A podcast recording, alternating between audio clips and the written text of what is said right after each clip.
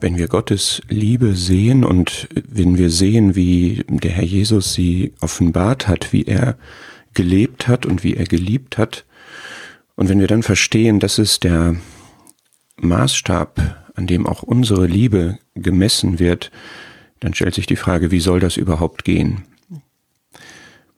Im Blick auf die Menschen, die wir lieben möchten, im Blick darauf, was Liebe bedeutet, wie sie sich äußert, wie sich das beispielsweise in 1. Korinther 13 zeigt, wie kann das gehen?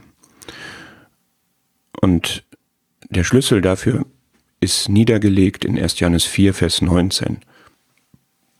Wir lieben, weil er uns zuerst geliebt hat. Die Liebe, die wir leben wollen, besteht darin, die Liebe, die wir empfangen haben, weiterzugeben.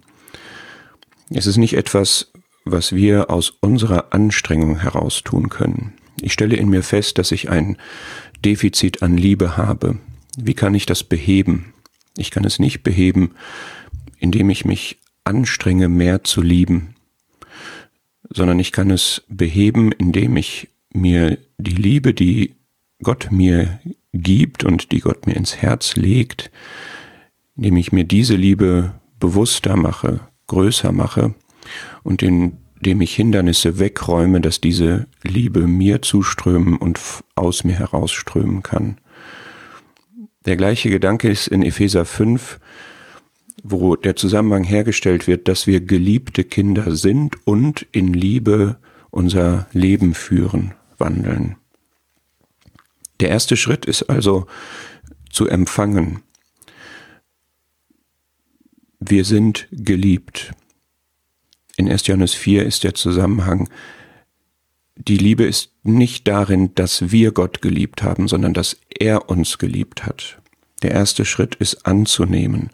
Und wenn ich das bewusst tue und mir bewusst mache, was diese Liebe ist, was sie bedeutet, was sie in meinem Leben gemacht hat, wer ich bin und was ich geworden bin, infolge der Liebe, nämlich Gottes Kind, dann hat das eine Wirkung in mir. Und wenn Gott uns so geliebt hat, 1. Johannes 4, Vers 11, wenn das so ist und wenn uns das so bewusst ist, dann geschieht etwas. Dort ist es formuliert als eine Verpflichtung, dann sind auch wir schuldig, einander zu lieben. Und diese Verpflichtung haben wir aber nur deshalb, weil wir es auch können, weil Gott uns dazu befähigt hat.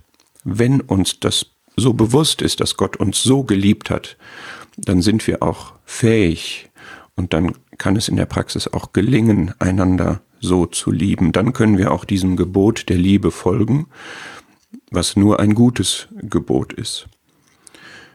Einer formuliert, das Geheimnis des Liebens besteht darin, als geliebte Menschen zu leben. Die Liebe, die ich gebe, hat also ihre Wurzel nicht in dem Gegenüber, nicht in dem Menschen, den ich liebe. Die Liebe, die ich gebe, hat ihre Wurzel auch nicht in meiner Entschlossenheit, lieben zu wollen. Diese Entschlossenheit ist wichtig, aber sie löst diese Liebe nicht aus, sie vermehrt diese Liebe nicht, sondern die Wurzel der Liebe, die ich gebe, liegt darin, dass ich von Gott Liebe empfangen habe als geliebter Mensch lebe.